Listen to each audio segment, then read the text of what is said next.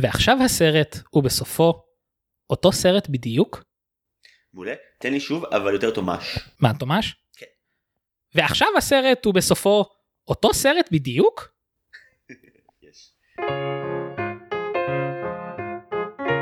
היי, אתם על דיסני פורמציה. אני זיו הרמלין שדר ואני משלים את כל הסרטים של דיסני. הוא חי בך... זהו, הייתי צריך להוציא את זה החוצה, אני מתנצל במערכת שלי כבר. מובן, מובן מהבוקר, אני מובן מתנצל. לחלוטין. אה, אנחנו נדבר כפי שצרחתי הרגע על מלך האריות 2 מלכות סימבה ב-1998. האורח שלי היום הוא חבר מאוד טוב וקולבויניק של קולנוע כפי שהוא מגדיר את עצמו. הוא צלם, עורך סאונדמן ומורה לקולנוע במשרה מלאה. פלג ליליאן, שלום. היי יואו, מה קורה? פעם קודמת שראיתי אותך צילמנו את חמי רודנר באמצע המחסן, אני חושב, זה מה שעשינו. זה מה שעשינו, אני זוכר מזה בעיקר שחמי רודנר קנה לנו פיצה. הוא הוא קנה לנו פיצה. הוא קנה לנו פיצה, והוא חי בך. אני מתנצל אם הגג הזה יחזור. אתה לא מבין כמה פעמים המאזינים יסבלו נורא. אני כבר מתנצל מראש, אה, הוא חי בך, אז אני כבר... עכשיו, הקטע שסיגל מסתובבת בבית לפני חודשים, כשהיא לא צפתה בסרט הזה כמה שנים, והיא כל הזמן, he lives in, ואני כזה, "על- למה את צועקת בו משוגעת באמצע הבית? כעבור חודש, שנינו ביחד. אני בדיבוב העברי באנגלית. אז אה, פלג, טוב, הוזמנת לפה כי אתה באמת אה, מאוד איש של מלך האריות אה, 1, 2 ו-1 וחצי, ונתבקשת להתמקד במלך האריות 2, אבל לפני כן, יש לנו מסורת כאן בהסכת. Yes. אה, נתבקשת להשיב על שאלות השאלון המהיר על שם סתיו צימרמן פולק, האם עשית את זה? חד משמעית כן. אז, בלי עוד אה, עיכובים, השאלון המהיר, פלג ליליאן, שאלה ראשונה, top 3 שלך של סרטי דיסני. top 3 סרטי דיסני. הראשון, כי הוא בעיניי הכי טוב, אלאדין. השני, למרות ההייטריות שלך, הרקולס, זה הסרט האהוב עליי. אנשים נוטרים לי על זה עדיין. כי אתה טועה, אתה ורענן, ישבתם פה פרק שלם ובלבלתם את המוח ואתם טועים. רענן היה בעד. תמשיך, סליחה. סר, סרט נפלא. אה, והסרט השלישי, אה, טראזן, הופה. גם כי הוא בעצם חותם, בוא, בוא נהיה רגע אקדמאים, הוא חותם את הרנסאנס של דיסני, הוא אחרי מולן. הוא אחרי מולן. נכון, סוגר. הוא חותם את הרנסאנס של דיסני, וכאילו חוקרים שאלו את עצמם למה, והסיבה זה כי פשוט הוא בין הסרטים הראשונים אחרי הרנסאנס, שבו הדמויות לא שרות. מה שאחרי זה חזר גם באחי הדוב ובלילו וסטיץ'. כי בוא, אחי הדוב וטרזן, פיל קולינס, זה פחות או יותר אה, המשכי. שפיל קולינס זה כאילו אתר, זה זה הדיסני השמח שלו, זה כזה. כן, זה- בעיה, בעיה מאוד גדולה, אחי הדוב, סרט שראיתי פעם אחת מסיבות ברורות. וטרזן הוא פשוט, גם כי אנחנו מתקרבים, אני יודע שזה פחות מעניין אנשים, מתקרבים לחתונה של אחותי, וזה הסרט האהוב עליה. איזה אח טוב, כל אז אני הכבוד. צריך להכניס את זה. למרות מאוד. שאני מת על הסרט הזה, והמשחק מחשב שלו. המשחק מחשב של טרזן, לאלאדין היה משחק, למלך האריות היה משחק, המשחק מחשב של טראזן, פאקינג מגניב. אוקיי, אני אלך לבדוק איזה walkthrough של זה אחר כך, אין שום בעיה. תודה רבה שאתה מזכיר את טרזן, אתה יודע, אנשים פה פעם אחר פעם מזכירים את מולן, וכאילו, מולן וטרזן זה כזה שני האסים הבודדים עוד שומר לעצמו לפרקים האחרונים שלו, כדי שנשאר מעניינים גם בעוד חצי שנה, אבל אה, מדהים שהחזרת אותו. יופי, תשובה מצוינת. אז היינו באלאדין, אלאדין, הרקולס, על אפך וחמתך, וטרזן. מאוד צפופים הסרטים שבחרת מבחינת timeline. אה, אלאדין 92, כן. הרקולס 96-7, וטרזן 99. אז זה קצת צמוד, אבל לא נורא. זה פשוט התשובה הניינטיזית האולטימטיבית, אז סחטיין עליך. חכה לתשובות הבאות, אני שובר את ה nineties. אוקיי, אוקיי, שאלה שנייה. שיר של דיסני שיותר אנשים צריכים לזמזם במקלחת? גם פה אני מעלה את אה, טראזן אה, על ראש שמחתנו, אוקיי. והשיר הוא לא באמת שיר. למי שצפה, אתה ראית טראזן? או שעדיין לא הגעת? אמרתי לך, אני שומר אותו. שומ... בסדר, שומר, אבל לא יודע אם צפית או לא, סבבה.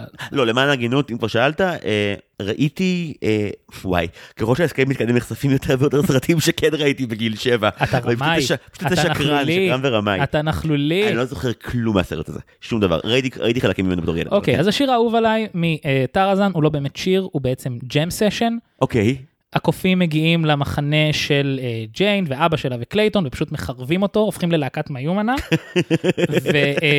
וטרק, הגורילה שהיא בת דודה של טרזן, פשוט מזמזמת לה שובי דוב דאבה דאב דובה דוב שבה דאבה דוב דאב. תראה לי בן אדם אחד שלא ייהנה לזמזם את זה במקלחת. אני לא יכול להתווכח עם זה, הן מטעמי המוצא שלי והן מטעמי, לא, והן מטעמי הערכה כללית למוזיקה. נשמע טוב. זה שיר נהדר ונפלא, ולו רק בגלל שהסולו תופים שלו הוא מבריק ואני גם מתופף, אז אני מעריך מאוד את מה שקורה שם. כי עוד פעם, פיל קולינס, תופים, אין פה, אין פה הפתעה. יפה.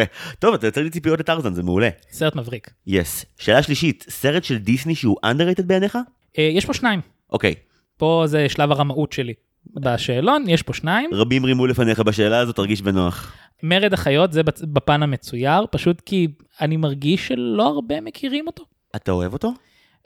שנים שלא ראיתי אותו, אבל אני זכרתי שאני, שזכרתי אותו לחיבה. אתה יודע שאין אורח אחד שהסכים, יש אנשים שאמרו אנחנו רוצים לבוא לפודקאסט הזה, אמרתי מעולה, אתם רוצים מרד החיות, הסרט שהרג את דיסני? אמרו לי, נדבר פעם אחרת, אם פתאום איזה sequel של אלאדין ישתחרר.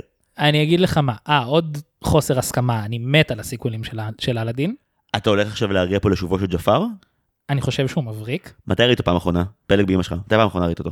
שלוש, ארבע שנים אחורה. אוקיי, בסוף ההקלטה הזו, אנחנו נראה highlights מהאנימציה של שובו של ג'פר. זה שהאנימציה מחורבנת, וזה שגם האנימציה של אה, אלאדין ומלך הגנבים היא מחורבנת והעלילה גנובה לחלוטין מעלי בבא, אלאדין ומלך הגנבים הוא השני בטרילוגיה של אלאדין מבחינתי, בדירוג. אמרו לי שהוא טוב. הוא נפלא, רובין וויליאמס חוזר לתפקיד ג'יני, והוא מבריק.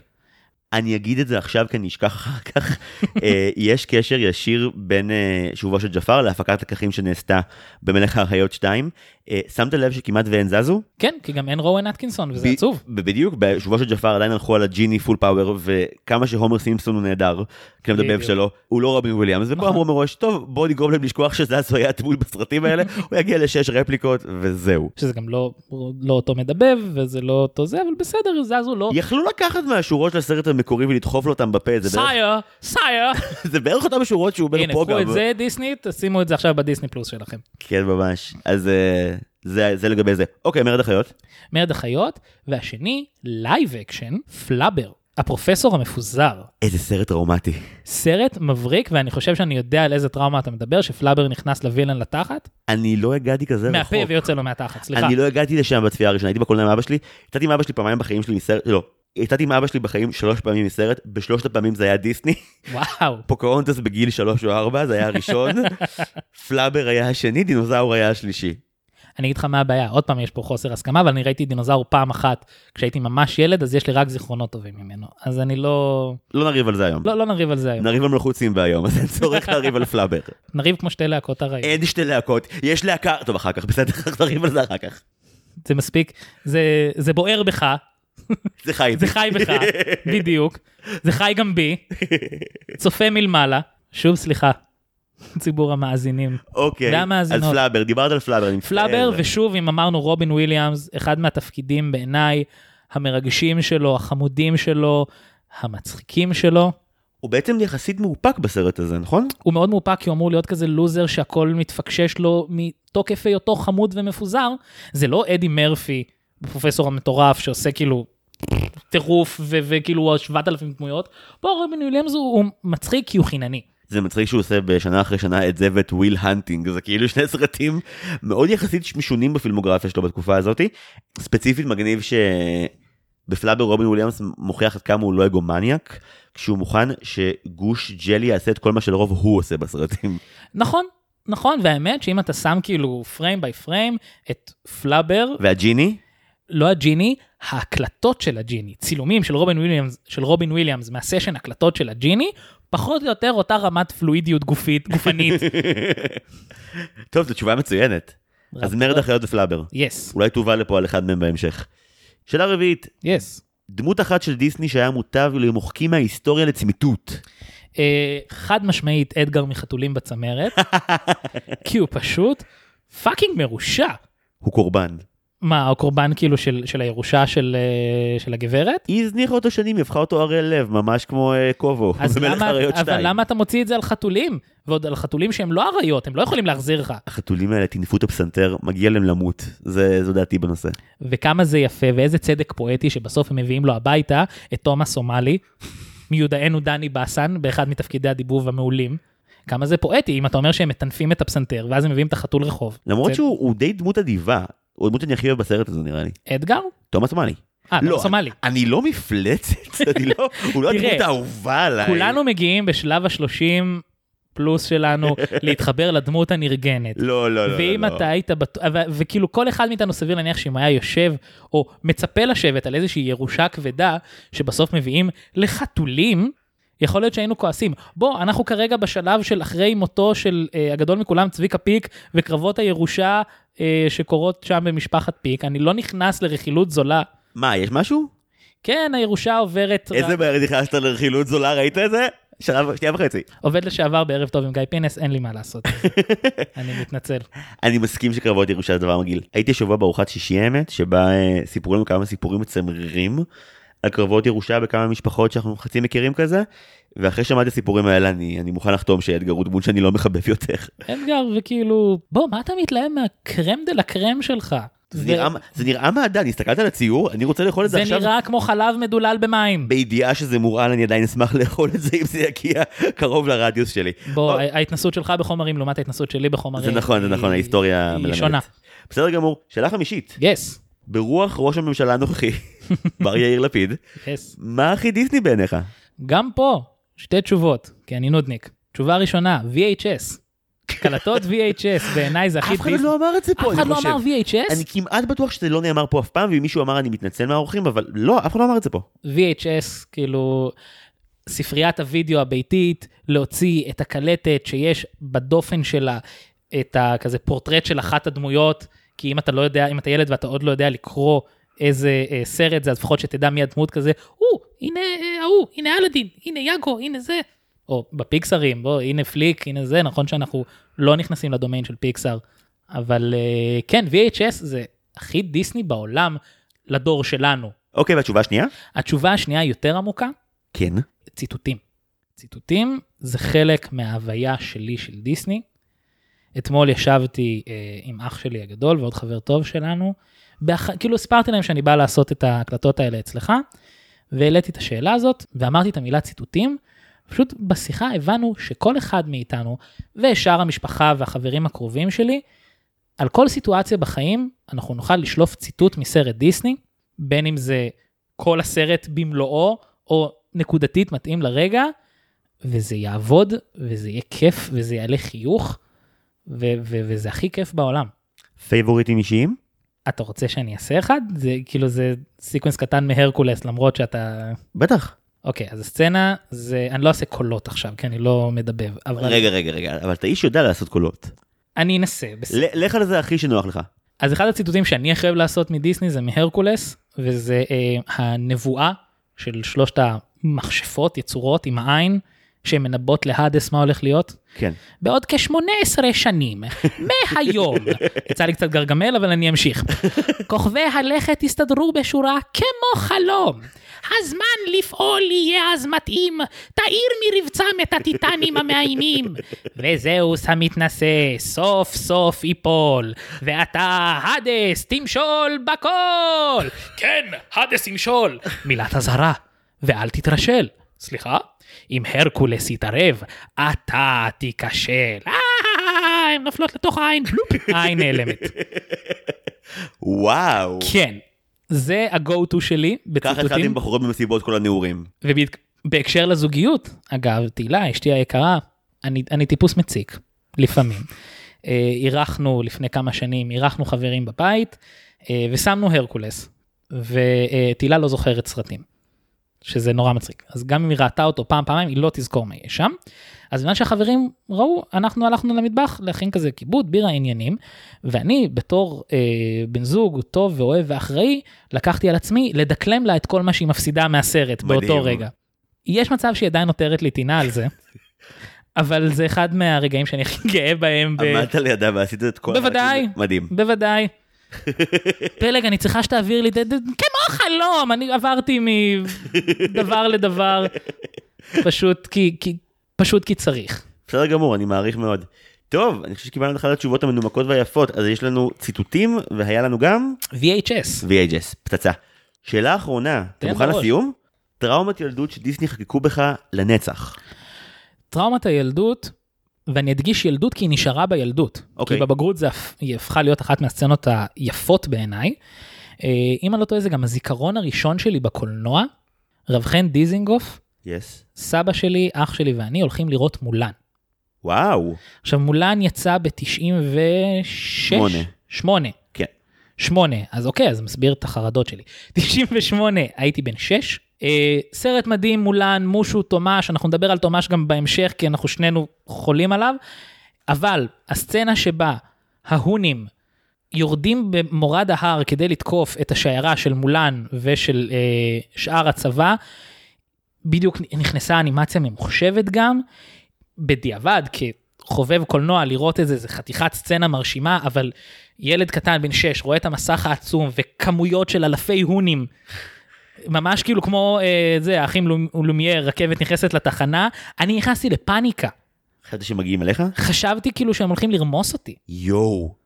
ו- איך זה נגמר? נשארת בסרט? נשארתי בסרט איזה גיבור? כל הכבוד. יס כאילו האם בכי היה מעורב בעניין אני לא חושב אבל ח... היה חש... פחד מאוד מאוד גדול חווית כזו אימה שאפילו לא בכית? אולי היה הלם אולי באמת היה הלם בעניין הזה תודה למולן על הטראומה הזו. אה אני אגיד לך למה אוקיי. מושו. מושו אה, מספק את ההפוגה הקומית גם ברגעים הכי מלחיצים בעולם. מושו גולש על אה, מגן ואוסף קצוות שיער מתוך השלג כדי למצוא את מולן, ובמקום זה הוא מוצא כל מיני הונים כועסים. אתה יודע שהיה לנו כמה אורחות, ש- ספציפית משום האורחות, שממש שנאו את מושו ודיברו עליו בתור דמות שצריך להעלים לצמיתות, והם העלו פה את השאלה מספר פעמים, מה, מה הצורך בו, ואני חושב שאתה ענית על השאלה, מה הצורך האמיתי במושו במולן בצורה היפה ביותר, הוא פשוט, אה, הוא פשוט חשוב לחלק עצום מקהל היעד כדי לשרוד. בדיוק, ועוד שתי סיבות למה הוא חשוב, אדי מרפי, תומר שרון. שתי תשובות מצוינות. חד משמעית. יש! יס. פלג ליליאן עברת בשלום את כל השאלון המהיר, ברכות. ענינו עליו לקח חצי שעה, אבל זה קרה. אה, ושנינו שיכורים, שזה תמיד עוזר לחוויה הכללית. מבוסמים קלות. בסדר גמור. אה, טוב, קיבלת עוד משימות, קיבלת גם את המשימה הקבועה והאהובה עלינו של האורח מכין תקציר. תקציר. האם- הכנו תקציר של מלך האריות 2 מלכות סימבה? מלך האריות 2.2 מלכות סימבה, וכן, יש תקציר. יאללה. למרות כל ההשוואות לרומאו ויוליה, מלך האריות 2, מלכות סימבה, הוא בעצם עיבוד לסיפור הפרברים, שהוא בעצמו עיבוד לרומאו ויוליה, אבל אנחנו, אני מאמין שאנחנו נתקטנן מספיק לאורך ההקלטה. אמ, הוא בעצם עיבוד לסיפור הפר- הפרברים, ולא רק בגלל שגם הוא מחזמר. שזה קצת הדיפולט שלנו בדיסני, אבל אנחנו נתמודד. אה, במרכז הסיפור עומדים סיפור אהבה כמעט בלתי אפשרי בין קובו מכנופיית השארקס הפורטוריקנים וקיארה מכנופיית הג'טס הפולנית-אמריקאית, וחוסר מסוגלותו של סימבה להיות מנהיג ואב אחרי ילדותו הטראומטית. וואו, כשאתה מציג את זה ככה, ממש אפשר לחשוב שזה יהיה סרט טוב. אני, ושוב אני חולק עליך, כי בתור אחד שראה אותו מיליון פעם בילדות, פלוס עכשיו גם בבגרות, לא, ולא רק להקלטות, אחלה סרט. תראה, בוא נלך אחורה. אתה זוכר את הצפייה, הרי לא, לא הייתה אף פעם צפייה בו בקולנוע, כי הוא יצא בארץ ישירות לוידאו. straight to ו-DVD. וידאו. אגב, לא כך בכל העולם. מסתבר שבמקור הוא היה אמור לצאת להפצה בינלאומית, כי דיסני התחילו אותו כווידאו, אמרו, רגע, רגע, בוא נעשה מזה משהו big, ואז מכל הדברים, הסיבה שזה נפל הייתה המוזיקה. על המוזיקה הפילו אותו, ו... ולכן הוחלט להפיץ אותו לוידאו ו-DVD, על ה score או על השירים? סליחה שאני קוטע אותך. ממה שהבנתי על ה score.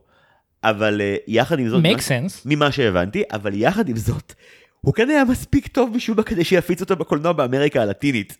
רק אומר, וואו. אז יכול להיות שההשוואה שלי לפורטוריקנים פה הייתה, אה, הייתה תואמת את המציאות. כן, משום מה להם אמרו, אה, הם, הם, הם יאהבו את זה בקולנוע, בוא נשים להם את זה שם. אני לא יודע למה, אין לי מושג מה הרציונל. וואו. אוקיי, אז ראית את זה פעם ראשונה בווידאו, כן, בבית. כן. מה, לבד, משפחה, איך זה עובד? אני זוכר שלטי חוצות של כאילו עכשיו בווידאו. אני גם זוכר האמת. אני זוכר את זה ממש כאילו עם ה... זה, סימבה, נאלה, קיארה, טימון פומבה, כל החבר'ה. אה, וסביר מאוד להניח, כמו הרבה דברים שקרו ב, אה, במהלך שנות ה-90 ותחילת שנות ה-2000, סבא שלי קנה לי את הקלטת. כל הכבוד לסבא של פלג. סבא אריה זיכרונו לברכה, וכן. אה, לא ידעתי שגם לך יש סבא אריה. אולי אנחנו אחים. אוקיי, אז כשהיית ילד השווית אותו למקור? בוודאי. השוויתי אותו למקור והייתי ילד נודניק כמו שאני מבוגר נודניק ואוטומטית באתי עם הגישה של כאילו איך אבל זה סרט המשך והוא כאילו הוא, הוא מגוחך וזה נראה כאילו הכל כזה together לגמרי. ליצור איזה זה אבל אז זה היה תקופה שהגיעו מלא סיקוולים לוידאו ויצא שבחלק מה... ראיתי מלא סיקוולים בבית וחלקם ראיתי יותר מהמקור. בת הים הקטנה 2 ראיתי יותר מבת הים הקטנה המקורי. היפה והחיה חורף קסום ראיתי יותר מהיפה והחיה המקורי. יואו. ואני רוצה להאמין עכשיו ב, אה, בבגרותי מה שנקרא, שהעדפתי לראות מלך האריות 2 יותר ממלך האריות הראשון, כדי לא לחוות שוב את המוות של, של מופסה. למרות שמלך האריות 2 נותן לנו את זה בקטנה עוד פעם, מה זה בקטנה?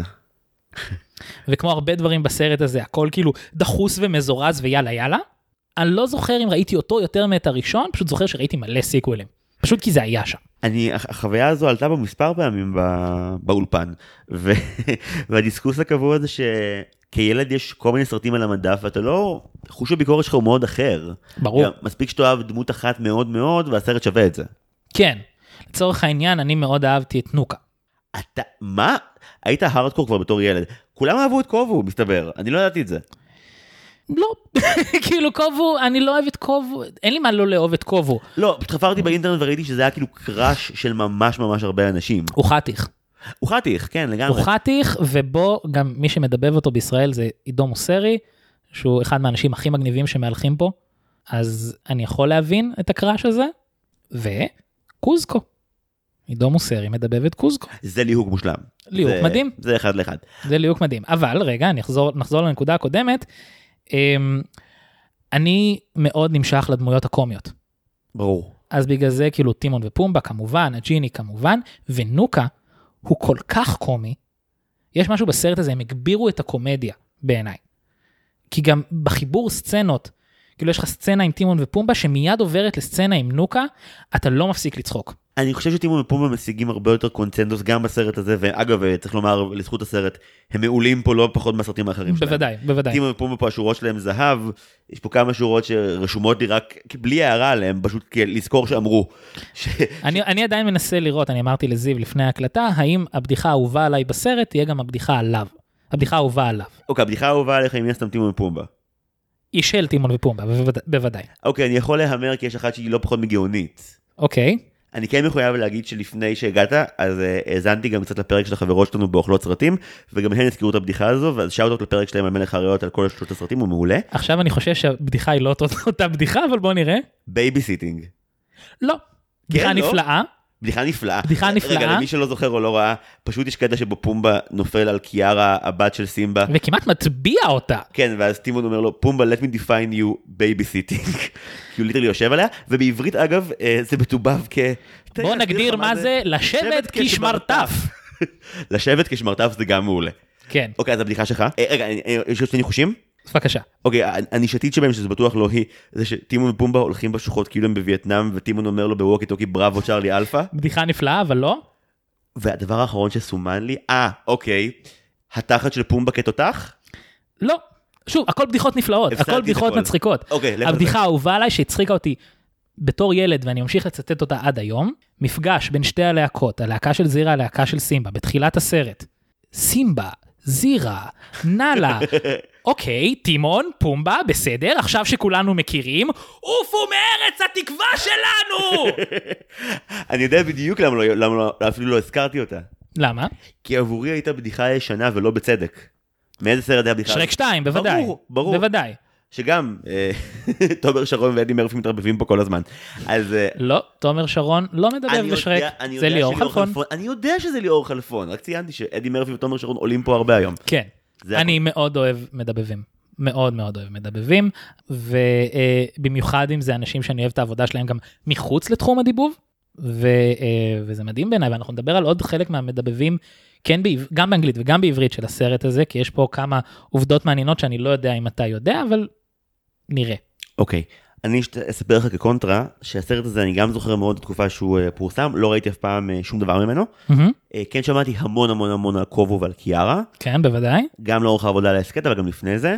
כשאני נכנסתי לזה אתמול לצפייה הראשונה, הנחתי שאני הולך לראות סרט שהוא אמור להיות די טוב. אני יכול להריח לאן אתה לאן לא, אתה לא, לא, מתקדם זה- פה. זה מורכב יותר, כי ראיתי אותו היום שוב לפני שהגעת, ובצפייה השנייה דווקא חיבבתי חלקים מסוימים בו יותר. אפשר להניח את העובדות היבשות שפועלות לרעתו, שעליהן אי אפשר לריב. עניין האנימציה הוא אישו.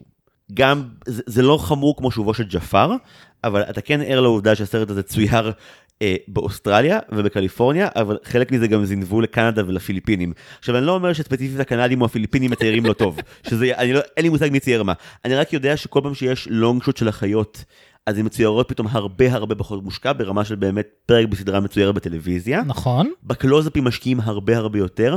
אתה יכול לראות את זה מאוד טוב עם הקלוזאפים והלונג שוטים של התנינים, שהם נראים כן. אחרת לגמרי. נכון. אה, ושל כל החיות זה שאפילו בשעות הסוגר על צוק התקווה, כשאתה רואה את כל החיות, אתה רואה שציירו אותם והם לא fucking זזות.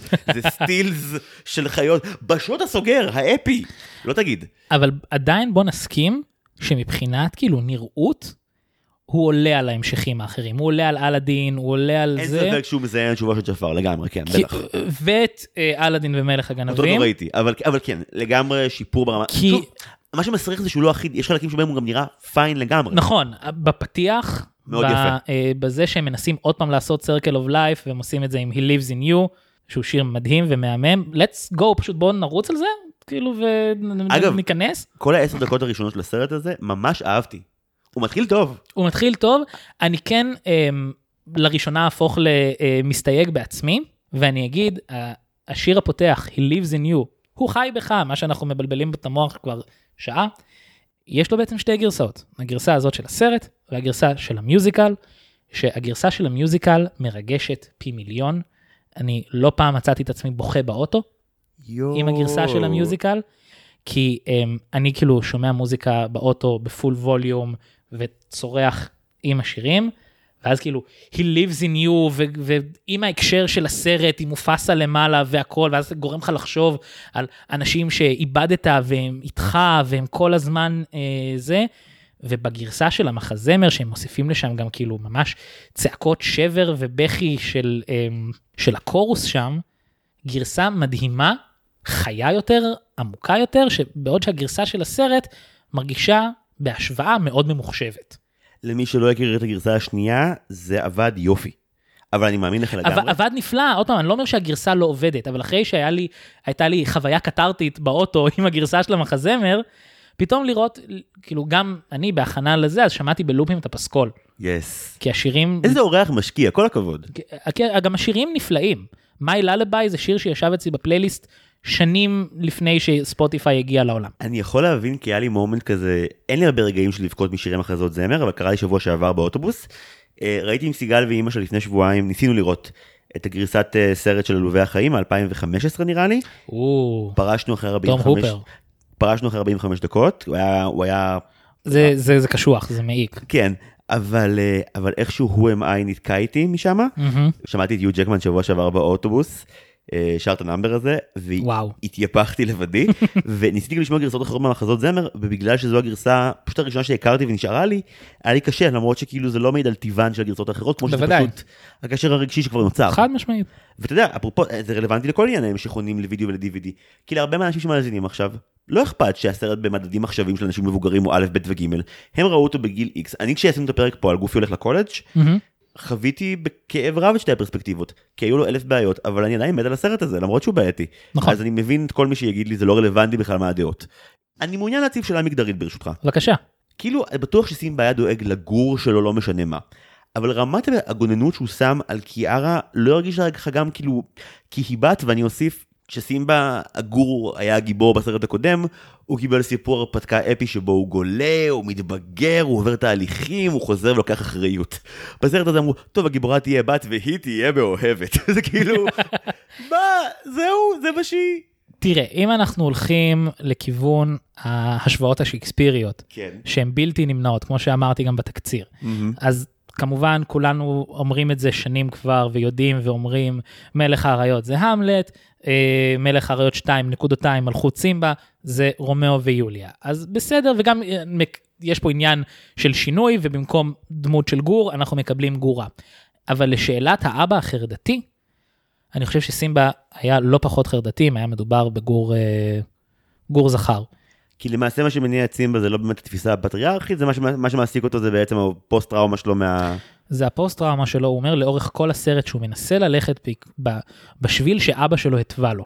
גם כל הגוננות הזאת על קיארה באה ממקום של אני אכלתי חרא מזה. כאילו, יש סיבה שאמרו, שמופסה אמר לי בתור ילד, אל תלך לשם. כי גיליתי בסוף, זה הסאבטקסט, גיליתי שיש שם צבועים, ויש שם את הדוד הסייקו שלי, שהרס לי שנים יפות מאוד מהילדות שלי. אז גם אם קיארה הייתה נולדת קיאר, גם אם, לא יודע אם זה היה תאומים, שלישייה, עדר שלם, או להקה שלמה ליתר דיוק, סימבה היה נכנס לקלישאה, כמו שהוא נכנס אליה, לקלישאה של הורה ראשון, כאילו ילד ראשון, אתה יודע, תמיד יש את הבדיחה הזאת שאומרים, אה, הורים לילד ראשון מרתיחים הכל ומחטאים הכל לפני שהילד אה, מכניס את המוצץ לפה, ילד שני ואילך, המוצץ נופל, מנגנים, מנגבים טיפה על הג'ינס ומכניסים לילד לפה. וזה אני אומר כאדם ל- ללא ילדים. מ- משיחות שקיימתי עם הורים, מה שנקרא. מצד שני כבר נשארים בדבר הזה, אז אני חושב שהוא זוכר את האבהות של מופסה קצת יותר טובה ממה שהיא הייתה. ברור, תחשוב גם שאנחנו מתחילים את הסרט הזה מיידית אחרי הסרט הראשון. זאת אומרת, אין פה זמן עיבוד, נקרא לזה. סימבה כרגע מעכל את הכל. יש לו ילדה, הוא, הוא בשלטון, הוא צריך להתמודד עם כל ההשלכות, ה, נקרא לזה, הגיאופוליטיות שס- שסקאר השאיר אחריו, ואנחנו גם רואים בסרט הזה, יש שבט שלם שמוגלה החוצה מארץ התקווה. אל, אל תנסה מה שהם עושים ותדבר כאילו זה דבר רגיל והגיוני שקרה. הם החליפו את הצבועים באריות. הם פשוט החליפו דמויות שכבר אולי אפילו היו בתסריט, ואמרו, לא רגע בוא נעשה אותם אריות, זה יסדר דברים יותר ממוקד. אגב, ולמה? שנייה, לא. ולמה? כי כל הסרט הזה, אוקיי? בגלל מה שתיארת הרגע, סובל מסכיזופרניה מאוד קשה, כי הוא לא מצליח להחליט מי הגיבור שלו. כי יש לך חצי תהליך על קיארה, חצי תהליך על סימבה, אף אחד מהם לא שלם או מלא. אם הסרט הזה היה תופס באמת אומץ לדעתי, הוא דווקא היה משחרר מהתהליך שסימבה עובר בתור אבא, גם מתוך מחשבה שבכל זאת את הקהל הילדים יש גבול כמה זה יכול לעניין. כן. נותן לזה איזושהי התייחסות, אבל כן נותן לקיארה שנייה להיות גיבורה ולעבור מסע מרתק. במקום זה, יש לה מסעות קטנים שתמיד נבלמים על ידי אבא שלה והם כאילו מושכים בחבל של מי הסרט הזה. וזו בעיה. סימבה לא יכול להפוך לדמות משנית. אחרי שהוא במרכז של סיפור כזה אפי, סרט כזה אפי שיש עליו מטען כזה גדול, הוא לא יכול, כאילו בגלל זה נוצר המאבק הזה, יכול להיות שגם לא במתכוון, כי הם לא יכולים למחוק את סימבה. הם לא יכולים שסימבה יהיה דמות משנית. הניסיון להוסיף לו איזשהו חספוס או איזשהו חטא קדמון, כשלכאורה הייתה איזה להקת אריות שמעולם לא הייתה קיימת בשום סיפור אף פעם, ופתאום אה, הם אה, היו חברים של סקאר, למרות שהוא נעזר אף ורק בצבעים, ובמקרה, רק במקרה, גם ויטני וגם נוקה הם פשוט שנזי ועד באריות. תטען אחרת, חלילה, נוקה הוא עד, נוקה הוא עד, חד משמעית. וגם את הט- את הטרפות של ויטני ראינו כבר אצל שנזי. היא יותר מאופקת ממנה ופחות חכמה ממנה אולי, אבל לגמרי אותן דינמיקות. אני חושב שוויטני גם סובלת מאיזשהו, מתסמונת הסנדוויץ'. יפה. כי בעצם יש את אה, נוקה, שהוא הבכור שכשל. הבכור שלא קיבל את הבכורה, או, איך שאני קורא לזה, התיקון של סקאר. נניח ובאמת סקאר היה שם בתהליך, ולא זירה, a.k.a בלטריקס לסטרנג', לא היא המציאה את כל הטירוף הזה בראש שלה, נניח וסקאר היה חלק מתהליך קבלת ההחלטות שם. הוא בא והלך לאח הקטן ובחר אותו להיות ממשיך דרכו, אחרי שאותו לא בחרו להיות מלך. כי הבכור, מופסה, מה שדחף את כל המעשים של סקאר בסרט הראשון, אז נכון, ולדעתי מתוך זה נוקה נהיה כושל. נהיה אכול טרמיטים וסייקו ו- ו- ונוירוטי בטירוף. אז בתוך הטירוף של נוקה והתמימות של קובו, לפחות בתחילת הסרט, יש לנו את ויטני, שאמורה כאילו לעשות מה שאימא אומרת, לנסות לאזן בין האחים שלה, ולא פלא, אני אקפוץ רגע לסוף, שבסופו של דבר היא הראשונה מבין הלהקה להתנגד לאימא שלה. נכון. קובו כן עושה את המהלך ההתקפי, אבל מי שאשכרה אומר את המילים המפחידות זה לגמרי ויטני. נכון? ושוב, באמת צר לי, בצפייה הראשונה היא דמות שממש חלפה קצת לידי. כי היא מקבלת ממש ביטים נקודתיים, והתהליך שמסומן לה הוא תהליך יפה. בכלל, צריך לומר, יש הרבה רעיונות דווקא די יפים בסרט הזה, אה, אבל לא מספיק בביצוע. וגם מה שמכריע את זה, אני חושב, זה הנפילה, שאגב קורית לאורך הסרט יותר ויותר, אל המקום הדידקטי, כי הסרט לא מתחיל דידקטי.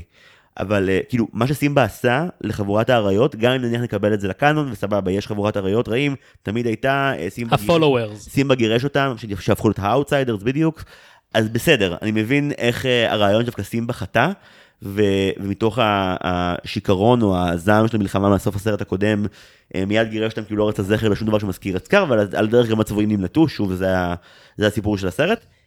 אני מבין איך זה יכול לייצר תהליך מאוד מעניין לסימבה, שעשה טעות דרמטית מאוד טובה כגיבור, אבל הסרט גם כאילו מין, מרגיש שהסרט לא ממש החליט אם, אם משהו טוב או רע.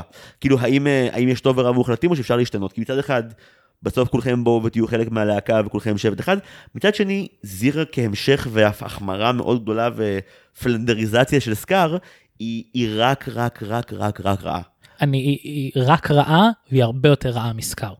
יש משהו בסרט הזה באופן כללי, אולי כי ברוב העולם הוא יצא straight to video, הוא הרבה יותר אכזרי מהראשון. חד משמעית. הוא הרבה, יותר- בין אם זה במילים של השירים, ואנחנו נגיע למאי ללביי, בין אם זה בתיאור גרפי או בצורה גרפית של מיטות שונות, היחס של הסרט הזה למוות מזעזע. הוא, הוא מזעזע, וזירה שהיא משוגעת, היא פשוט מטורפת. המניע של סקאר בסרט הראשון כל כך חזק, שלמרות שהוא איש מאוד, אריה, מאוד אכזר ומאוד מאוד נבזי, אתה זוכר מאיפה זה בא ואתה רואה את הטירוף לאט לאט אוחז בו. את זירה אנחנו פוגשים הרבה אחרי שהטירוף התחיל. תחשוב שאם אם אני הולך שנייה עם הקריאה, זה אני מאוד נכון. מה קרה לפני שהסרט התחיל. כשסימבה גירש אותם, ברור שכבר אז התחילה הטינה המשוגעת והכעס האיום והנורא, אנחנו פוגשים אותה הרבה זמן אחרי זה. And she's nuts בשלב הזה. בזירה אין מקום להזדהות. עם סקאר, כל אח קטן בעולם יכל להזדהות מתישהו. עם עוד חמש שורות דיאלוג וסצנה אחת מקדימה, גם עם זירה יכולת להזדהות עד גבול מסוים. נכון, אבל כאילו.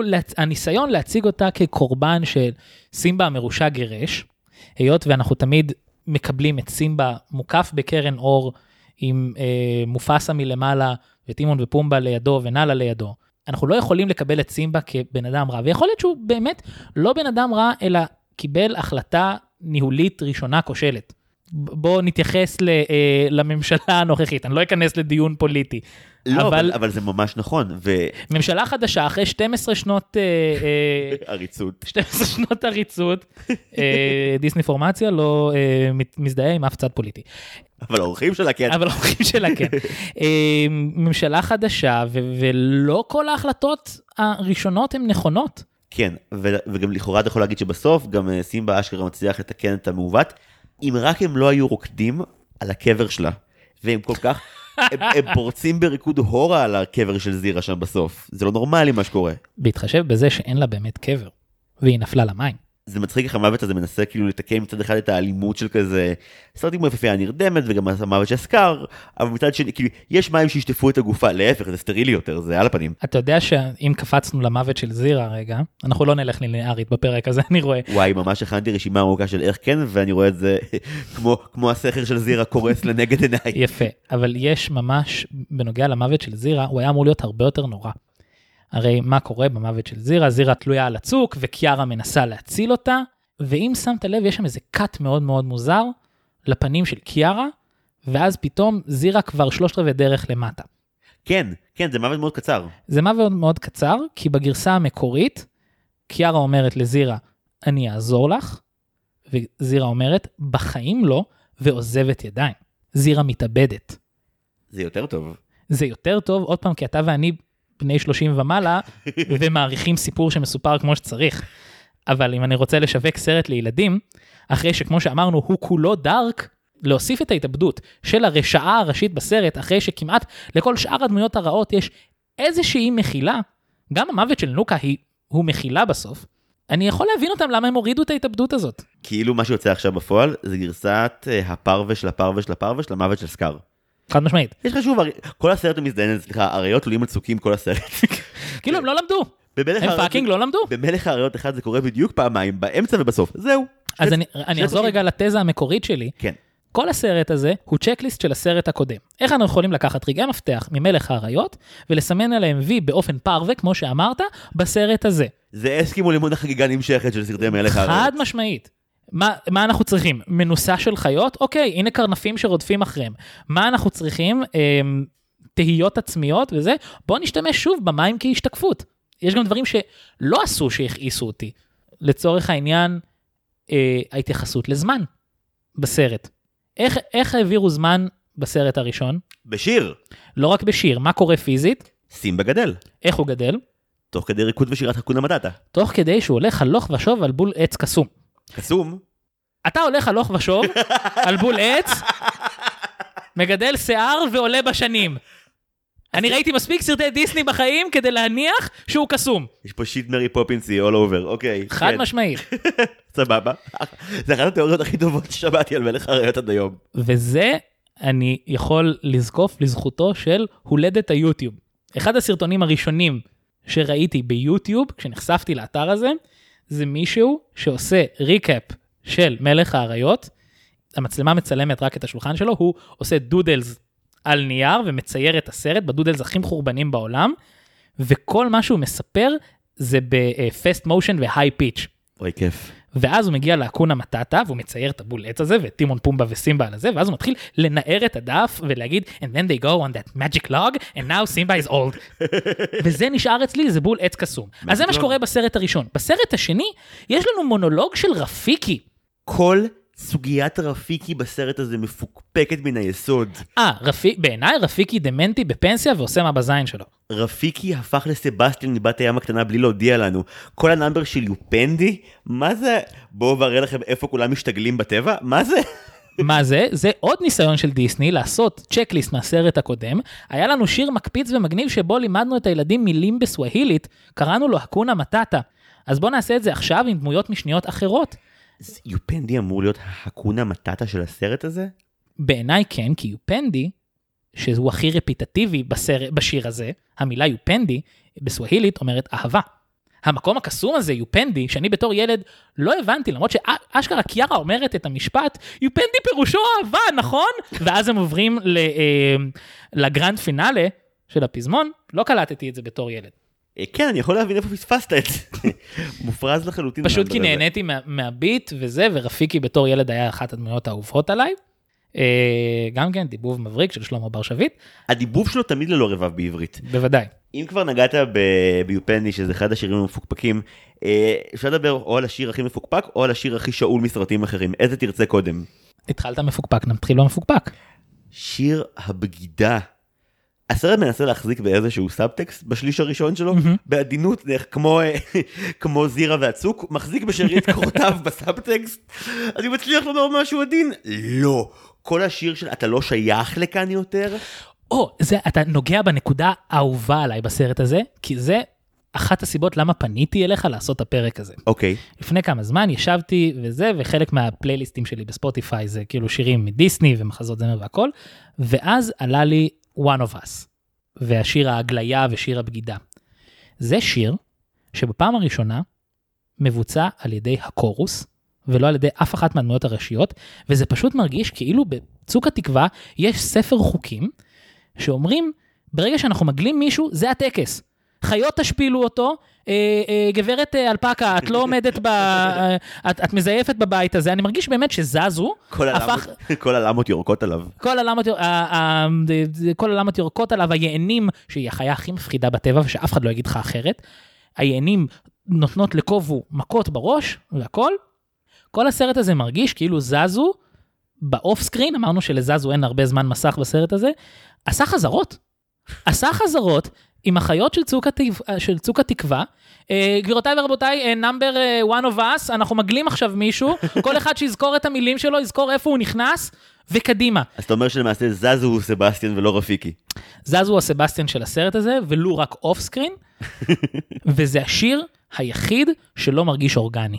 הוא, הוא, הוא שיר מעליב, אתה ממש מזדהה עם קובו ברגע הזה, וכאילו, אבל ניסיתי להציל אותך וזה, ומגלים אותו, אבל הוא לא אורגני. אגב, אה, שוב נחזור לבעיית פיצול נקודות המבט בסרט הזה. קיבלנו כל כך מעט מסיפור הריגול של קובו, הוא מקבל שתי בחירות מאוד קצרות ששמתי לב אליהן. הוא נכנס לעניין בתור קודם כל אה, אה, מרגל אחרי שהוא מורעל בשנים שבהם הוא התבגר, והרגע היחידי שבו מבהירים לנו שקובו פה קודם כל בשביל לרצוח את סימבה, זה השנייה וחצי לפני שקיארה לוקחת אותו לטיול ואז הם מתאהבים. את השנייה שהוא מסתכל על סימבה שותה מים, וממש כזה נוהם ורושף וחושף את הציפורניים שלו, ואז קיארה מופיעה ממש כפסע באמצע בינו לבין סימבה. והוא אשכרה אומר לעצמו, אה לא לא לא, אוקיי אוקיי, אני מעכשיו אך ורק מאוהב בה, על סמך החמש דקות שבילינו בסוואנה ביחד, בסדר, אני יודע מה, סבבה, זורם איתך.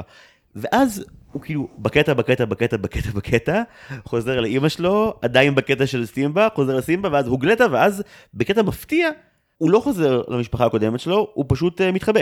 ובגלל שקיבלת כל כך מעט מהחוויה שלו, מהרגע שלו, אתה א', אם הוא לא חתיך בעיניך, אתה לא ממש אוהב אותו, אכפת לך ממנו, וב', אתה גם כל הזמן כזה חצי חושד בו, כי לא קיבלת מספיק מידע עליו, כדי לדעת שהבחור הזה בוודאות בגוד סייד. נכון, אבל יש משהו בשינוי הוויזואלי שלו, כאילו שאוטומטית אתה כבר מזהה אותו כ...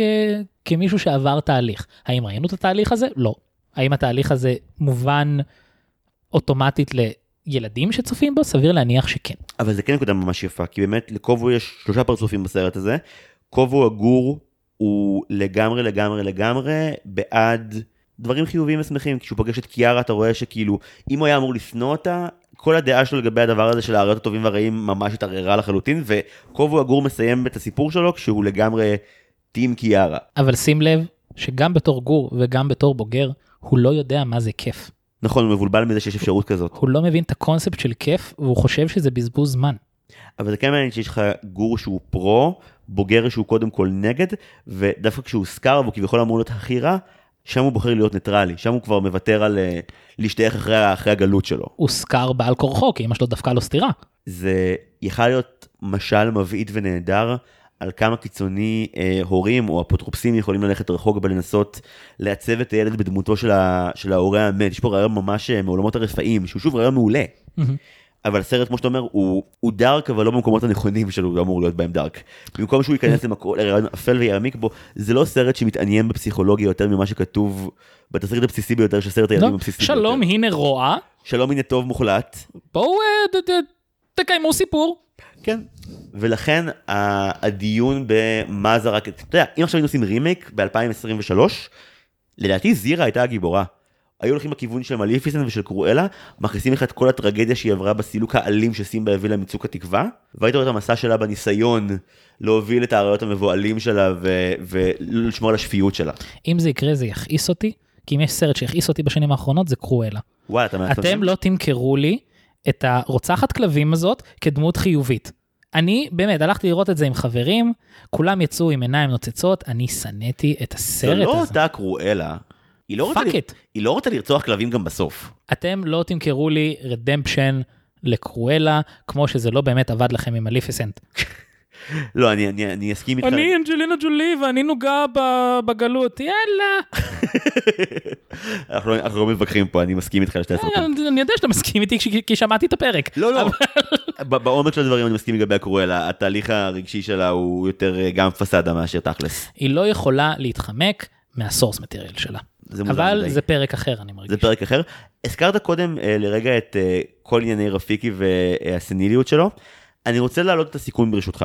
בבקשה. הדמות העיקרית של רפיקי שתקשור איתה לאורך הסרט היא מופסה. מופסה הוא משאב רוח, שמדי פעם גם משמיע אה, בת קול אלוהית מטרידה מאוד מהשמיים, וחמור יותר מכך, מופסה בסרט הזה הוא הדמות הכי מעצבנת, יותר מזירה, יותר מ- מנוקה להייטרים של נוקה, יותר מכולם לדעתי. מופסה עושה בדיוק את אותו חרא שהאריה עושה בסיקוול של נרניה. בנס- בנסיך כספיאן, שהוא המספר 2 כמו שמלך האריות בחוץ סיבה הוא 2 מספר 2, בשני הסרטים כל החרא הזה קורה בגלל אריה מגלומן שיושב בצד, לא עושה כלום חוץ מלתת עצות אחיתופל לכולם. בנסיך כספיאן, ספוילר למי שלא קרא או ראה את הסרט המטופש של דיסני, אה, בגדול כל החרא שקורה בנרניה קורה כי הם לא אמרו שלום לאסלן בכניסה. זהו. זה הכל. על זה חרב הבית. על זה, אוקיי, כל הממלכה תמות ותילחם. וגם כאן, מופסה בשלבים מסוימים ממש אומרים לך, לא, לא, הוא מודע לכל מה שקורה, וזו התוכנית האלוהית שלו. א', איזה נורא שממשיכים להאדיר את הדמות של מופסה עוד יותר, במקום לנצל את הסרט הזה כדי לדון בפגמים שלו בתור אבא, ובסדקים שזה הותיר בתוך סימבה. ובצד של כל זה, למה לעזאזל הוא פשוט מותיר לסבל הזה לקרות, ולא נותן לאף אחד, כי השיעורים שנלמדים לא שווים את ההקרבה. כן, גם בוא תחשוב על זה, אם, אם אמרתי מקודם שהתירוץ למעבר זמנים זה הדימנציה של רפיקי, ובעצם המונולוג שלו זה הוא בבול עץ, בגזע עץ שלו אומר, יא, איך קיארה גדלה להיות אה, לביאה יפה, אבל יש מצד שני גם את קובו וזירה מילאה את הלב שלו בשנאה, ואז הוא מסמן עליו כזה קו, אתה פסול בעיניי, ואז פשוט אותו משב רוח, שתודה לאל שזה משב רוח ו- ולא הפתרון ב live action, שזה נוצה שעוברת בגוש קקי, למרות שזה נורא הצחיק אותי, וזה הדבר החיובי היחיד ב live action. פורסט גם פוגש את שרק. ממש. אבל, um, ואז משב רוח נופל לאגוז, אני מניח, מתפצל, ואז רפיקי מחליט, קובו, קיארה, ביחד, ואז נורא ויזואלית מראה לכולנו מה הכוונה. זה סרט מאוד עדין בניואנסים. ממש, כן. הפתרון למה זה? לשנאה של קובו? נו, בסדר. כשהתסריטאים כתבו את זה הם אמרו, holy shit, אנחנו כותבים סרט על הסכם שלום. או שוב, אנחנו מנסים לקחת את סיפור הפרברים, או את רומאו ויוליה, ולנסות לראות איך אנחנו עושים אותם על ארבע וחתולים. אבל בניגוד לדוגמאות הקודמות שציינת, כאן הם אשכרה כאיש אחד, הם אותו דבר. ואהבת את No הרפרור? pun intended. אהבת את הרפרור? וכתוצאה מכך, החיבור שלהם ביחד אמור להיות, שוב, אמור להיות הרבה יותר מרגש. וגם זה נעשה half-assed בסרט הזה. לגמרי. קובו, דיברנו על ההגליה של קובו, דיברנו על זה שקיארה עצובה, קיארה בורחת מהבית, בואו נדבר תכף על סידורי האבטחה הכושלים של צוק התקווה. וקיארה משתמשת עוד פעם בכלי של השתקפות במים, והיא רואה את עצמה בחצי. למה את רואה את עצמך כחצי? fuck knows. ואז היא נפגשת עם קובו, עוד פעם שיר אהבה, בוא נעשה את uh, Can you feel the love tonight, רק יותר poppy ופחות טוב. אני לא מחסידי Can you feel the love tonight. גם אני לא. זה שזה היה אמור להיות שיר של טימון ופומבה והוא נלקח מהם, לא סלחתי עד היום. אבל אני מעריך את הוורס שלהם, זה רק ורס. וזה ורס והם לא קיבלו כלום פה. בכלל הסרט הזה לוקה בחסר משמעותי בטימון ופומבה בחצי השני שלו. אבל במה שיש, הם נפלאים. כן. אני כשצפיתי בזה, תהיתי אם לעשות כמוך ולצפות צפייה באנגלית וצפייה בעברית, בסוף החלטתי, אני אצפה, אני אצפה באנגלית, ואני פשוט אצפה באותה סצנה מחדש בעברית, אם אני יודע, שוב, במקרה הזה שתומר שרון נמצא בסצנה הזאת. אגב, צריך לומר, וגם עמי מנדלמן שעושה את עמי פומבה. מנדלמן שהוא מדהים, עם זהב. זה שעמי מנדלמן עושה את פומבה ואת גופי, זה מבחינתי פרס ישראל. ואת מקיטה מדרגון בול זי. רציתי להגיד, ואת זוקו מאבטר, אבל הוא לא, הוא לא עשה אותו בכלל, פשוט זוקו מאבטר זה אחד לאחד קובו. אבל- אבל נניח לזה. אה, בכל מקרה, אז לראות את זה בעברית, באנגלית, סליחה, ואז לחזור לראות את אותו דבר כאילו בעברית. בדיסני פלוס החלפת שפות כמו מניאק פשוט. כן, שיגעתי את אשתי, שיגעתי אותה. אבל זה נורא כיף, כי א' זה גם לשמוע את התרגום שלא תמיד עובד, בוא נודה בדיעבד, לא תמיד עובד, אבל הדליברי המדהים, גם של נייתן ליין וגם של תומר שרון, הם שניהם הגבירו את היהדות של טימון.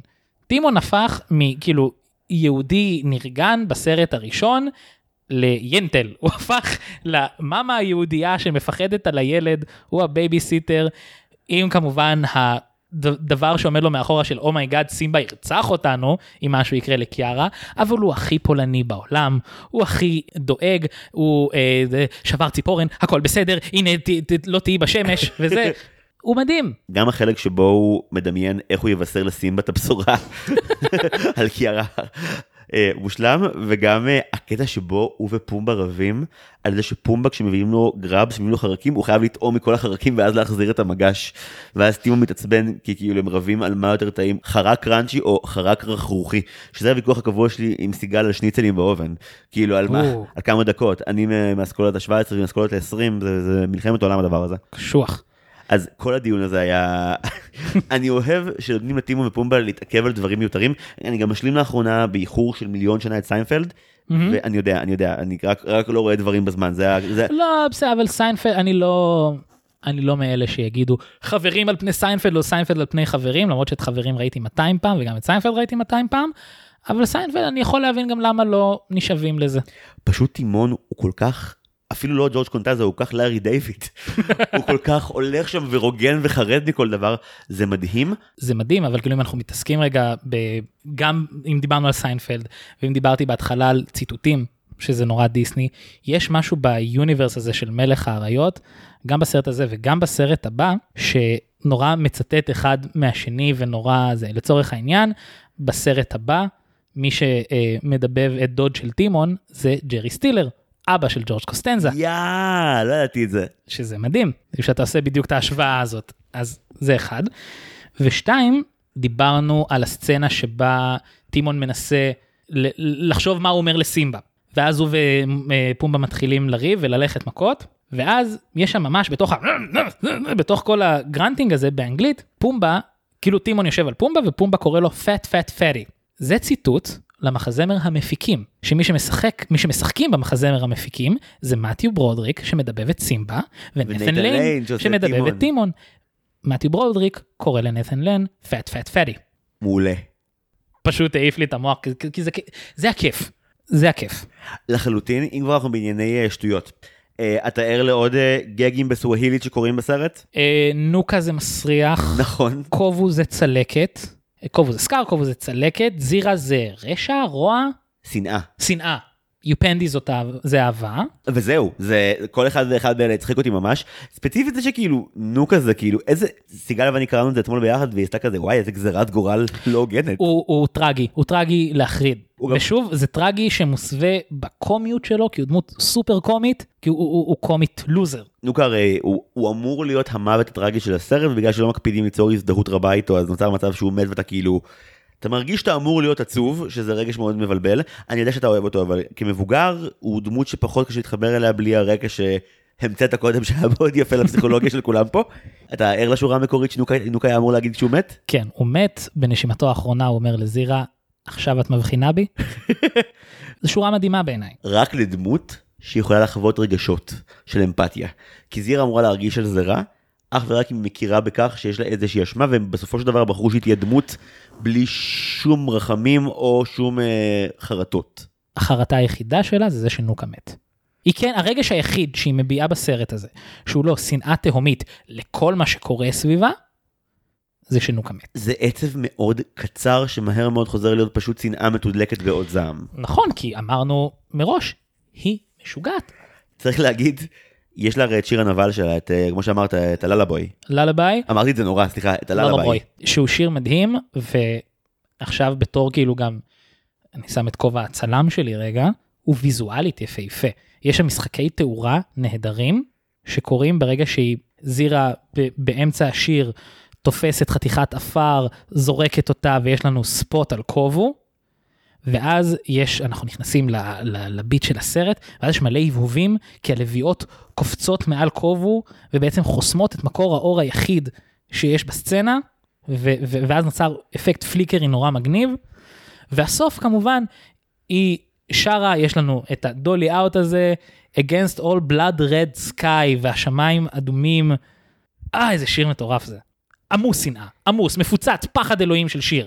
זה פשוט ההלחם האולטימטיבי בין בי פרפרד ופורן פורצ'נט סולס. זה הכל, זה הכל. זירה פשוט מנסה להבין אם יותר סקאר או יותר אורסולה, קרועה בין הרגשות, מה אני יותר, נותרת עינה או זועמת. אני רק אגיד לגבי הש...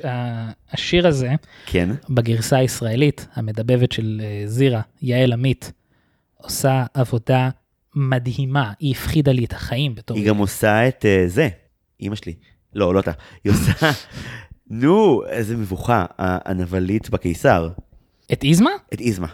יכול... נכון, נכון, נראה לי שכן. אנחנו יודעים את זה, כי הבת שלה, תמר, הבת שלה, תמר, בטח. הייתה כאן בראיה. נכון? האמת שהאזכור אבל של תמר ושל הפרק של ראיה והדרקון האחרון סופר רלוונטי עכשיו, כי אם תסתכל שנייה על הסרט, ראית את ראיה? לא, הופה. הופה, אוקיי, אני אנסה אז לא לספיילר דרך סרט שכן ראית. אוקיי, Toy Story 3? בוודאי. אוקיי. יש לי אותה בעיה עם מלך האריות 2 שיש לי עם Toy Story 3, זו הבעיה היחידה שיש לי Toy Story 3, וזה הגורל של הדמות של לוטסו הדוב.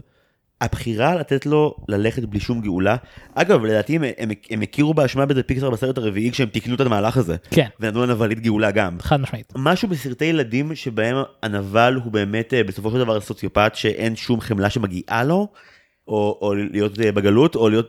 כאילו, בא לי שאת הלקח הזה, אה, ילדים ילמדו קצת אחר כך בחיים שלהם, ולא עכשיו. אבל אי אפשר להגיד שאין בסרט הזה גאולה. של שאר האריות? של שאר האריות. כולנו חיים ביחד כלהקה, ובעצם, עוד פעם, השמלץ הזה של האהבה של קובו וקיארה בעצם מוכיחה שאפשר לחיות ביחד, שתי הלהקות, גם אה, זה מוצג ויזואלית שכל הלוויות של אה, זירה לאורך כל הסרט עם ציפורניים שלופות, ברגע שהן עוברות לצוק התקווה, הן עם ציפורניים מכוסות, אנחנו ביחסי שלום, התקדמנו. זה כן הגאולה שיש פה, יש מקום לגאולה בסרט.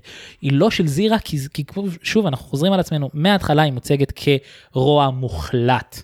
המילים של מיי ללביי מפחידות, היא מדברת על uh, The sound of Simba's dying gasp, his daughter squealing in my grasp, כאילו זה פחד אלוהים.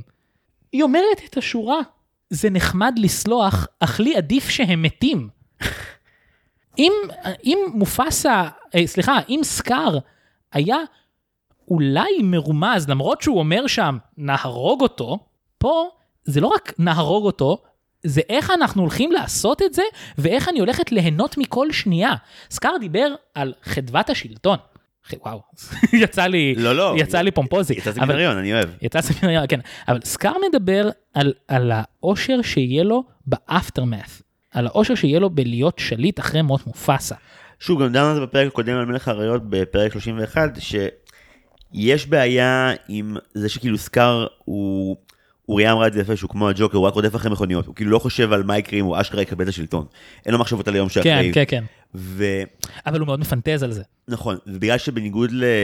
לסקאר, זירה רוב הסרט עוד לא מצליחה לממש את התוכ- את התוכניות שלה, היא בעיקר רוצה לנקום. בדיוק, והיא לא מקבלת יותר מזה. אה, אני מרגיש שכיתבנו עליה המון המון המון וגם פרגנו לה לא מעט על הרוע הבלתי מתפשר. לו היינו זוכים לקבל אה, בנייה יותר מעניינת של הסיפור בין באמת אה, זירה לכובע והאחים שלו, היה הרבה יותר מקום להתאבל על נוקה. זה גם יכול להיות מהלך מאוד מאוד הומני בסרט ילדים. כן. שהאבל הגדול הוא על דמות של מישהו שהוא כביכול רע. ואגב, המון פעמים בסרטי ילדים עושים את זה, אבל זה לא בדיוק ככה, זה כשהרע עושה מעשה אחד של טוב, ואז הגאולה הנוצרית זה שהוא מת אה, עבור החטאים של כולנו.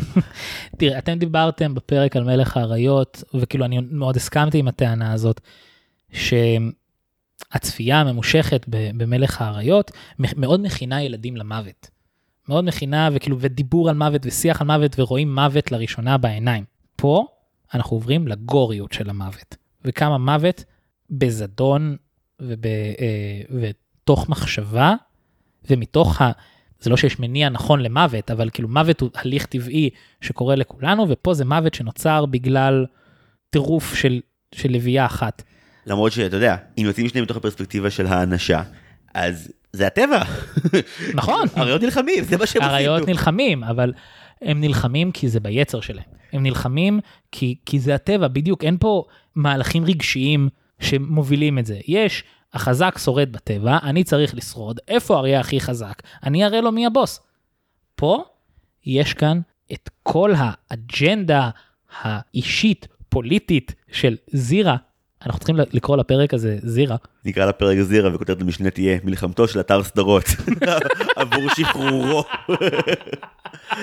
בדיחה לאנשים מסוימים בקהל המאזינים. אה, לציבור הפיראטים מבינינו. אר. כן, אגב, בהקשר שדנו בו כעת, חוץ מהפסיכולוגיה הבעייתית שמגיעה עם היחס הזה לזירה, יש גם את העניין הזה שהסרט מאוד מנסה לשכנע אותנו ואת קובו, במקביל לזה gaslight כפול של היוצרים, שסקאר הוא חלק מקובו. כאילו, אה, גם אתה יודע, אפשר לפרש בטעות את lives in you כחיבור גם לתמה, אז כאילו זה, זה דווקא התמה שמחברת את כולם.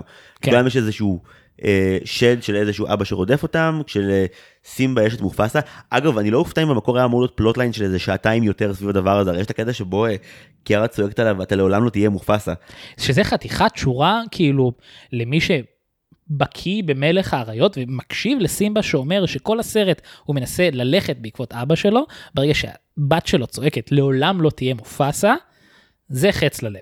אם הסרט היה עוקב אחרי התהליך שלו. נכון, יש כאן רגע אחד מאוד יפה שבו מראים לך שמופסה זה לגמרי הסופט ספוט של סימבה עדיין, שהוא מוכן להגיד אקזייל בשנייה שבו הוא רואה את קובו כאילו בפעם הראשונה. exile עכשיו מיד אופי בפרצוף. והשיעול החמוד של זה זזו או רפיקי נראה לי שזה זזו. שאומר לו "אה, החוקים אומרים. השיעול הוא של זזו, רפיקי, אם עוד פעם התייחסנו אליו, אם דיברנו עליו כקטליזטור להניע את העלילה, הוא צועק, היי אתה, איך אתה מעז להציל את הבת של המלך? כאילו, יאללה, בוא נריץ את העסק, קדימה, הם צריכים להיות ביחד. לא גם כאילו כמה רפיקי יודע לנגן על סימבה שהוא אומר אני אשאל בצורה תקיפה ועל דרך למסור את פרט המידע שהוא הציל את קיארה ואז הכל יהיה בסדר. ובוא על הדרך נסביר לילדים את העלילה, כי זה כל מה שרפיקי עושה בסרט הזה. זה רק הולם שרפיקי ומופסה בסוף תקועים אחד עם השני כי הם שני המנוולים שמדברים בחידות במשך ש... איך אני שונא שהם עושים את זה אין זמן אין זמן האם רפיקי מדבר בחידות? בסרט הראשון פי אלף יותר בסרט הראשון פי אלף יותר, בסרט, וגם בסרט השלישי.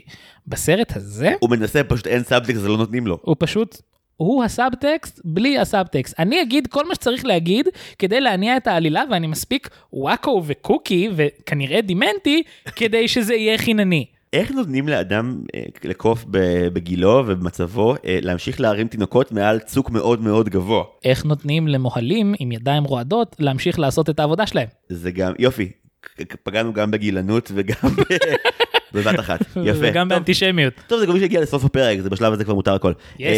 זה השלב שהמאזינים כבר עזבו אותנו. ממש לא, חלילה. אה, כמה דברים מפגרים שאספתי בדרך שבא לי לבדוק איתך, אתה בטח יודע את הכל. אתה יודע למה אה, הדמות של אימא של סימבה לא פה? כי המדבבת שלה נפטרה. ומתוך כבוד אליה החליטו לצמצם את הדמות ולא לקחת שחקנית אחרת. מדהים, יפה מאוד מאוד. אה, מה הציטוט הנוסף של טימון פומבה שזיו הכי אוהב? זה גם פרט טריוויה שאתה אמור לדעת. וואו. אמ, אני ממש אוהב שהם דנים עמוק על הקונספט של להגיד תחזיק אותי. כן. אתה לא הבנת את הקונספט. טימון כאילו רוצה שפומבה יחזיק אותו מספיק חזק כדי שזה ייראה כאילו הוא רוצה להרביץ. אבל איזה חבר חמוד פומבה, שפשוט עושה מה שטימון מבקש ממנו, תחזיק אותי, אוקיי. תיתן לי, אני אכנס בו. אה, אוקיי. הוא פשוט עוזב אותו, וכמובן שטימון ייפול על הפרצוף. והיא הציעה את הזנב שלו בכזה גאון, קח אותו. ממש ככה. אגב, אה, אם כבר הזכרת דברים שמושיטים, בשלב מסוים אנחנו רואים את ויטני יחד עם הדמות של נוקה, ומחזיקים לפידים, וזו האש הכי מכוערת שראית בחיים שלך בסרט מצויר כלשהו. בוא נראה אם אתה נמצא אצלי בתוך הראש, כמו מה האש הזאת נראית. לי זה נראה כמו מה ששמו בצייר. בינגו, פונקציית הספרי בצייר. יש! יש! היה פה כיף און מייק. אה, ממש. שאלה אחרונה, שהיא לא באמת אה, טריוויה וכן אה, מקבילה. אני רק אגיד עוד פעם על עניין האש. כן. אחד הציטוטים האהובים עליי מהסרט, בעברית, זה שהם מתחילים להדליק את היער, ונוקה צועק, נסיכה על האש, נסיכה על האש, מת על זה. אגב, לא עובד בחצי באותה רמה באנגלית. ממש היה, שוב, בצפייה השנייה של הסרט דווקא חיבבתי אותו יותר, כי הדיבוב העברי עשה איתו לדעתי המון המון חסד. יש בכל נאמבר אלף מקבילים בסרט מסוים, ועם זאת, כשמגיע נאמבר שיר המשפחה, שסימבה שר לקיארה, יש לו מקבילה מאוד מאוד אה, שיר. הבת מצווה. כן, שיר בת מצווה. יש לו מקבילה לסרט דיסני אחר מהעשור האחרון, שזה ממש אותו מהלך של אבא לבת. אה, לא, אני בא להגיד הנסיכה והצפרדע, כי כל מה שמניע את יאנה זה אבא שלה, אבל זה לא מהעשור האחרון. מואנה. מואנה. בשני אה, הסרטים, יש לך את שיר הפרופגנדה של האבא, וסימ, וסימבה, וסימבה הוא מנהיג עטור פרופגנדות, שהוא שר לה את השיר שאמור להגיד לה, לא משנה מה, את נשארת פה, משפחה זה דם, דם זה הכל. עכשיו, במואנה, שהוא סרט שקורה, באמת נעשה יותר מ-13-14 שנה אחרי מלך האריות 2, אה, נקודתיים מלכות סימבה, חשוב. נכון, סליחה. Where you are הוא נאמבר שמשכלל מאוד את, ה, את אותו קונספט, כי שוב יש לך פה אבא שמאוד באדיבות, הרבה יותר באדיבות ממלך האריות. ממש מביע את מלוא אהבתו לבת בקטע של יש לך פה הכל, מה את צריכה יותר. סימבה לא יכול להגיד משפט ורבע בלי לומר סכנה בפוסט טראומה, ולכן הוא חייב, הוא חייב להסגיר את המניע האמיתי כל הזמן. ש- שאתה מבין שזה כאילו גם ההיבריס שלו בתור גור? סכנה? אני בז לסכנה. יפה. זה רודף אותו. אבל ההשוואה הזאת באמת בין שני השירים, בשניהם יש משהו, שוב, כי זה נורא מקסים, כי האבות שרים לבנות ומציגים כמה שטוב וכמה החיים יפים, ולצורך העניין, ב, אמ, בשיר של סימבה ו- וקיארה, נורא, כאילו יש שם רגע מאוד מרגש בין אבא ובת אחרי כאילו הכעס שהיה אחרי, אחרי שהיא המרתה את פיו. אבל הפרצוף של קיארה בסוף, שבו כזה ירד הכיף, ירד ה... איזה, איזה אירוע היה לי עם אבא שלי כרגע, פתאום נוחתת להבנה, אבל זה לא מה שאני רוצה. בניגוד הפוך ל-Just Can't Wait to be King. סימבה נורא רצה להיות מלך.